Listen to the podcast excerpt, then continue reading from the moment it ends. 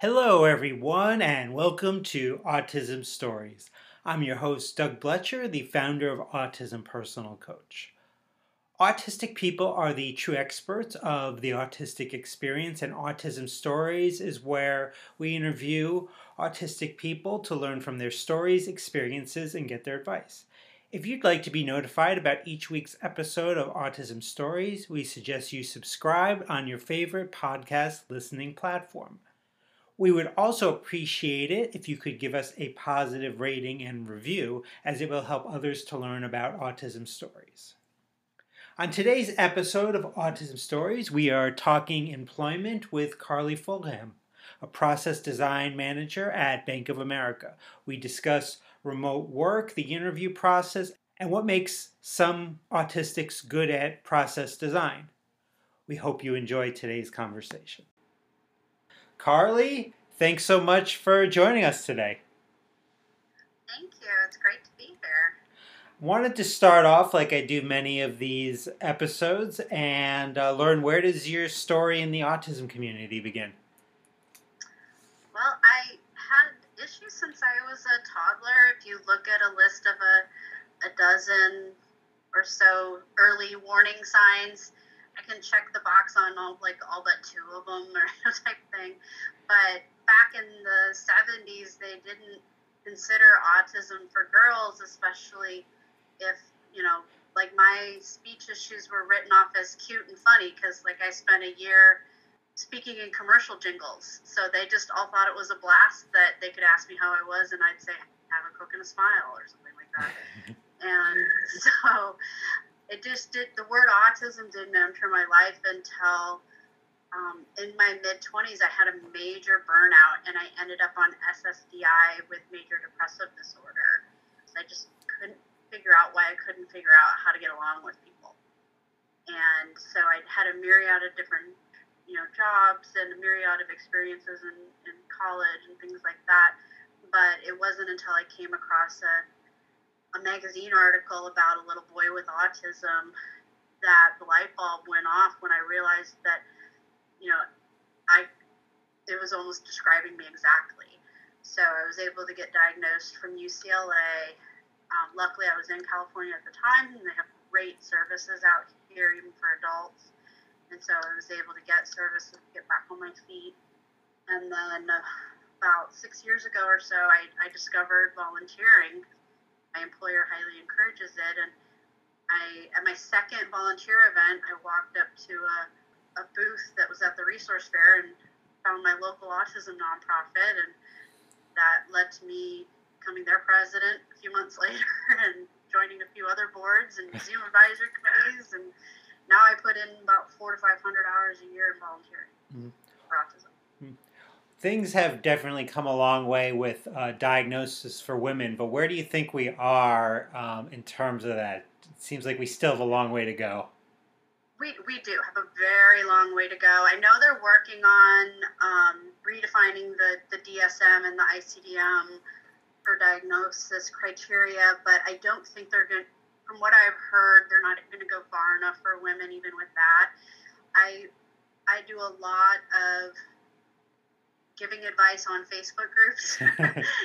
right. Like, it's one of my little hobbies is, and so whenever I come across a woman who's looking for a diagnosis, I'm like, okay, tell me where you are. I'll check my list to see if I know someone who's competent in your area with diagnosing women, and you know, make sure that you take your mask off, you be raw, and you be real, and you you really express your challenges. And same goes for any adult trying to get into a diagnosis. We're so used to having to cover and hide our true selves just to get on in society that it's it's hard to remember that these people need to know your challenges. That's the important part of the diagnostic discussion. Hmm. Now, you're currently uh, part of the document services strategy team at Bank of America. What's yeah. kind of the primary focus for you in that role? Yeah, yeah. So, you know, while I'm here, my opinions are my own and everything, but my my day job is that um, I actually get paid to use my autistic brain. It's really awesome. I'm one of the lucky ones in that respect. So I, I've grown up over the years at the bank, you know, we're going from smaller teams to bigger teams. And where I'm at now is the division that handles all paper and PDFs that all of Bank of America Merrill Lynch deals with millions and millions of documents a year.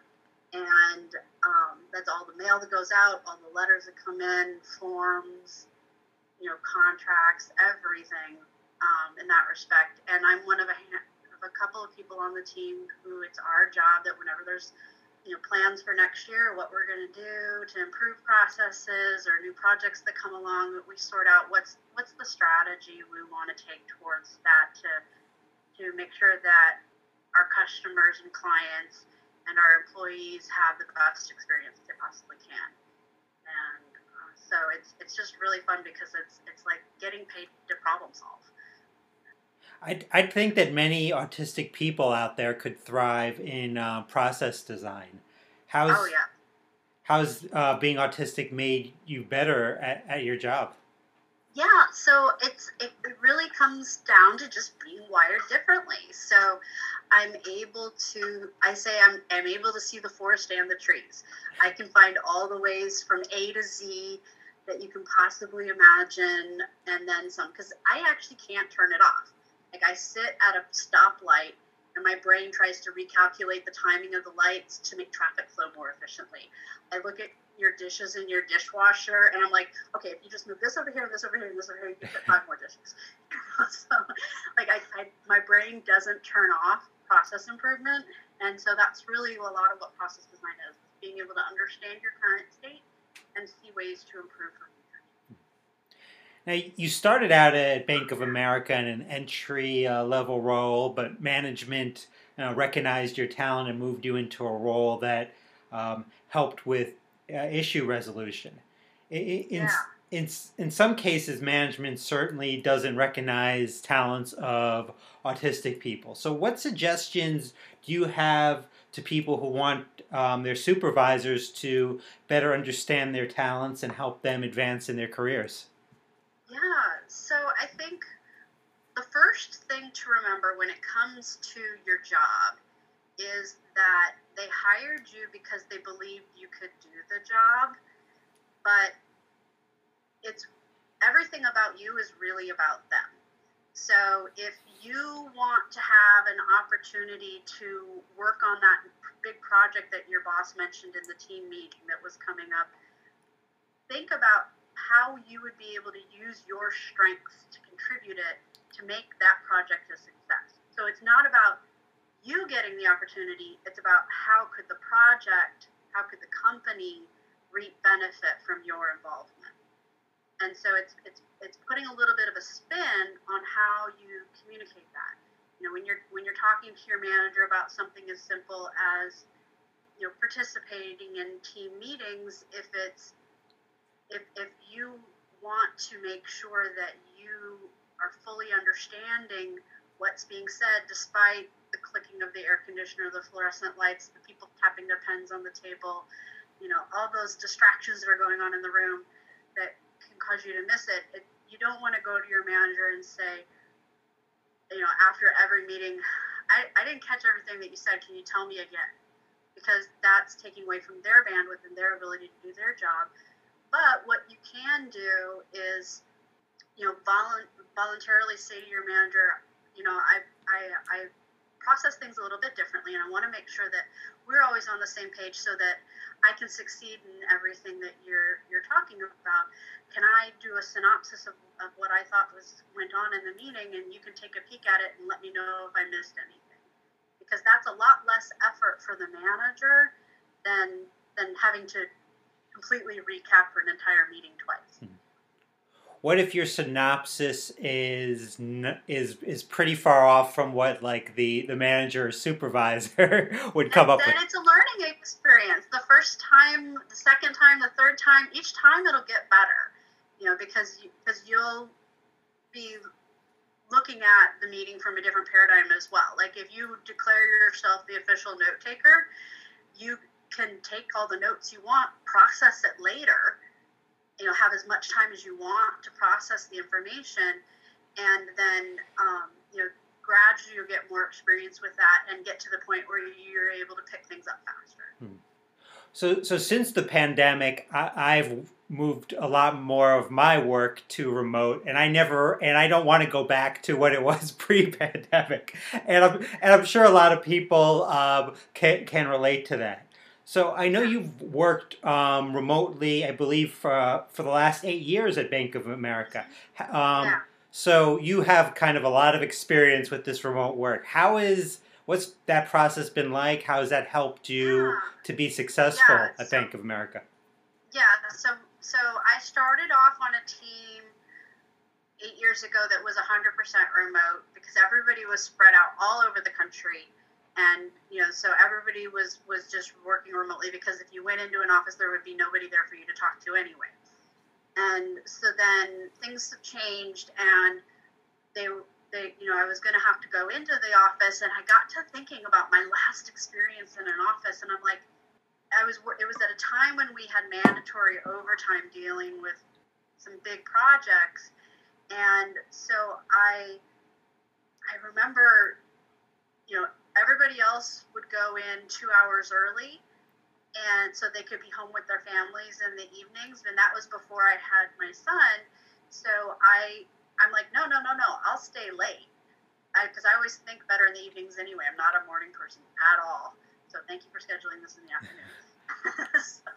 But um, but basically i found that i was getting like my eight hours of work done in the two hours at night when everybody else was gone and then I and I and it was early on in my really my understanding of autism. I was still learning a lot about it, and I found that I, I realized that I had a zillion sensory issues. Like it never had occurred to me before. I, I just assumed before that everybody else experienced the world that way and, and just figured out how to deal with it. And then I realized, wait, no, that was a sensory issue. That was a sensory issue that time that my co- my coworker was was scouring her desk constantly with Lysol and it made me want to throw up. Like, yeah, that was a sensory issue. you know, it it was it was one of those things where I it that really made me realize I need to not go into the office to continue to be able to be productive and to continue to be able to do my job. And so I was able to work with the accommodations team at the company to sort out a an accommodation. And, and for my particular role, noise canceling headphones weren't really practical because I had to be on conference calls all day, every day. The the level at the company that I am, I, I my desk would be in a cubicle, giant room full of cubicles. The walls on the cubicles weren't that high, you know, you know, across the sea of cubicles. So, you know, really for the company, the best accommodation was to have me work from home. And but I but I've always caveated that with okay, if everybody's getting together for a big meeting, I'm going to come in. You know, I'll, I'll if some if they're going to do a, a tel, we have teleconference rooms for the company that you can go in and and you know have a um, it's like a conference room with a giant video screen, and so I would be like, okay, if you're going to have a telepresence, I'm going in. You know, so even though I was work from home, I myself would make exceptions to that just to be able to have some of that community. And like some of my colleagues in technology in a local office would invite me in for the potluck once a month and you know things like that. Because I do think there's a good, it's good to have that interaction, but from a day-to-day basis, I really needed to have that work from home. Now, the interview is one of the first steps to employment, but in the vast majority of cases, um, interviews are not geared to highlight uh, the, the abilities of neurodivergent folks. What do you see as the advantages and disadvantages if more interviews in the future are done remotely? I think that would be a huge win for our community. Um, one of the biggest things about like Zooms and whatnot is nobody expects you to look them in the eye. And in order for it to look like you're looking them in the eye, you're actually not looking at them in the eye. You're looking at the camera. you know, so so it's I, I have to remind myself that when I'm trying to do a selfie, I'm like, don't look at myself in the picture. Look up at the camera because otherwise it looks like you're looking down or something. You know, so it's it also it, it, it, a big factor that a lot of people don't think about is that it eliminates anxiety over the environment because ahead of time, ahead of the interview, you may not even realize that doing it, but you're thinking, okay, am I? Is this going to be in a, in a giant room with 100 people? Is this going to be in a break room? Is this going to be in a private office? What's the color? Of the, like, is it going to be freshly painted? I'm going to have to deal with that smell. Is it going to be a color that I can't handle? Like, so many factors that go into it, especially the sensory issues. You, if you're doing a remote interview, you can control your environment yeah. And that's really huge. Um, even better, I think, are our phone only interviews because then you know, there's no camera at all. And um, so that my company does a lot of those where it's just phone only. Yeah. The job that I'm in right now, I just moved into this role at the beginning of the year, and my interview was phone only. I think knowing as many expectations as possible. I mean, interviews are already like anxiety provoking just because they're interviews, yeah. right? Yeah. I do, I do workshops on accommodations, and people often ask me about accommodations during the interview process, and I'm like, if you can avoid it, that that's always great. But if you, if it, I don't see why you can't ask, where are we going to be interviewing? Can you describe the room to me just so I can you know, be prepared? I, I know it's an, probably a very uncommon question, but you know, if I were a recruiter or a manager, I'd be like, oh, well, yeah, we're going to be in in my office, and and uh, so or or whatever. Diversity and inclusion initiatives seem to not only be growing at workplaces, but many times these initiatives are not including the hiring and retention of disabled people. You uh, recently received a diversity inclusion certificate from Cornell, so I'm really interested to learn about this. What did you learn from this experience? Was disability included as part of diversity and inclusion? Yeah, yeah, it's funny you bring that up because I, I have an expression I, I say that that uh, disability is the last piece of the diversity and inclusion puzzle. Yeah.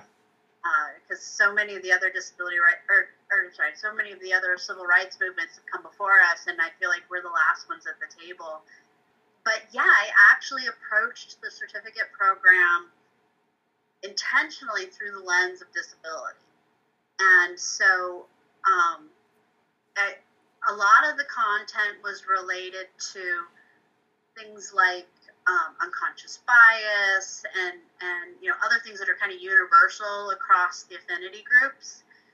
But they did they did definitely speak about disability um, but when I, whenever I was doing an assignment, I made sure to do it through that disability lens, so that I could, you know, learn practically how am I going to apply what I learned to my advocacy that I do, and the work I do inside and outside of my company to make sure that everybody feels welcome and included. And um, and so I, I, I, I got some great feedback and comments back from the instructor and and so it was really it was and and also the classmates as well when we did a, a you know group conversation it was really refreshing to to to see so many people appreciate my perspective now beyond bank of america you are on on the board of directors for the autism society of america and a chair for the for the panel of people on the spectrum can you talk a little bit about um, the Autism Society and specifically what uh, the this panel does. Yeah, sure. Yeah, um, ASA has been around for over 65 years, and it while it did start out as an organization founded by parents, it's really in, evolved into focusing on the entire lifespan for people on the spectrum and making sure that you know so you got a diagnosis now what and um, so we have a network of affiliates around the country, and my panel is a wide variety of people on the spectrum. And we, our main, or we have a couple of main things that we do. We we help the national board and staff when they when they have questions or or need advice on something. We participate in task forces, committees, things like that, to make sure that our voice is heard in, in anything, everything the organization does. I've even consulted with the individual affiliates on how to have more people on the spectrum engaged in their um, in their leadership roles and and whatnot. And then there's a couple of us that are actually on the board of directors, and it's not a token thing at all. We we fully contribute. Lars is um, our secretary of the board, um, and then you know I'm on the board as well as in my chair position, and and so you know I really love one of our core tenants is our options policy, and that we say you know it's up to you to figure out what's best for your family and what's best for your situation. We'll help you learn what all the options are, but we're not going to tell you to do this or that because we're like my my local affiliate. We do things like art classes for kids, art classes for young adults. I do a, twice a year work in college accommodations workshop, more about practical um, things that in your community. You know, we want to start a cooking class this year. That's, and, you know, I think it's so important that there's more autistic people on on nonprofit boards. Uh, you know, I know you mentioned, yeah. you know, we're not a token because a lot of times. Uh, that is the case. Do you have any advice for nonprofits in terms of bringing um, more autistic people on the boards and getting their advice and on, yeah. on a daily basis? They you should be right, ask your advice all the time. Yeah, well, and also look at staff too. I mean, both my local and our national um, have people with autism on staff too. So it's not just in the, the leadership roles. But what I would say, if if you are a nonprofit and you want to have more people with any type of disability or autism specifically on your board, you need to think of really two things. Uh, first of all, presume competence. We, we are competent just like anybody else we may some of us may be slower to speak or need an assistive technology or you know need some other type of accommodation like there's ways to even do pictorial agendas so that someone who can't read can can fully participate in your board meeting. there's lots of different ways to do accommodations um, but the other the other big thing is i think um, just remembering to that accommodations might not just be in the day-to-day operations like a lot of people with disabilities especially in some of the bigger voices in our community they're not holding down a day job their job is to go out and you know do public speaking and you know you know have, run these amazing facebook groups that connect our community and those le- emerging leaders are more than likely actually underemployed or unemployed from a traditional job standpoint. And so they if they're willing to volunteer their time to be on your board, perhaps don't have a give or get policy for them. you know, because a lot of the one of the biggest things that I think is a hurdle for people with disabilities in general, not just um, not just uh, people with autism, is that we are expected to contribute everything for free for the privilege of helping. And when, but when it comes to board service, a lot of times there's an expectation that you do fundraising for the board. Like if you're having trouble putting food on your table, don't ask me to raise a million dollars for your organization. You know, right. So, you know, so so if, if you truly value their input, consider their input to your organization an in-kind donation and because that's truly what it is. There, you know, I, I it, it, breaks my heart when I hear some of our, our, both at my local level and the international level, some of our, our greatest minds living out of their cars, you know, because they're, and they've contributed so much to the movement, but they can't support themselves. Yeah, absolutely. I th- and I think that's some, some great advice. Uh, no, Carly, I really appreciated your your time today. Uh, thanks so much for joining us. Sure, anytime, anytime. Thanks to everyone for listening, and thanks so much to Carly for the conversation. In the podcast description of this episode, you can find a link to book a call to learn how Autism Personal Coach helps people uh, in so many different ways in the employment process, whether it's helping people figure out a job that's right for them, making sure their resumes are appropriate for the job they're applying for, coaching you through the, the job process, or making sure you're prepared for interviews or even supporting you following up with supervisors once you're hired as long as, as needed. Because it's not easy to find a job but it's much harder to keep that job.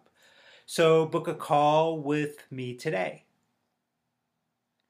if you'd like to be notified about each week's episode of Autism Stories, we suggest you subscribe on your favorite podcast listening platform. We'd also appreciate it if you could give us a positive rating and review, as it will help others to learn about autism stories. On next week's episode of Autism Stories, we will have a conversation about self advocacy. Talk to you then.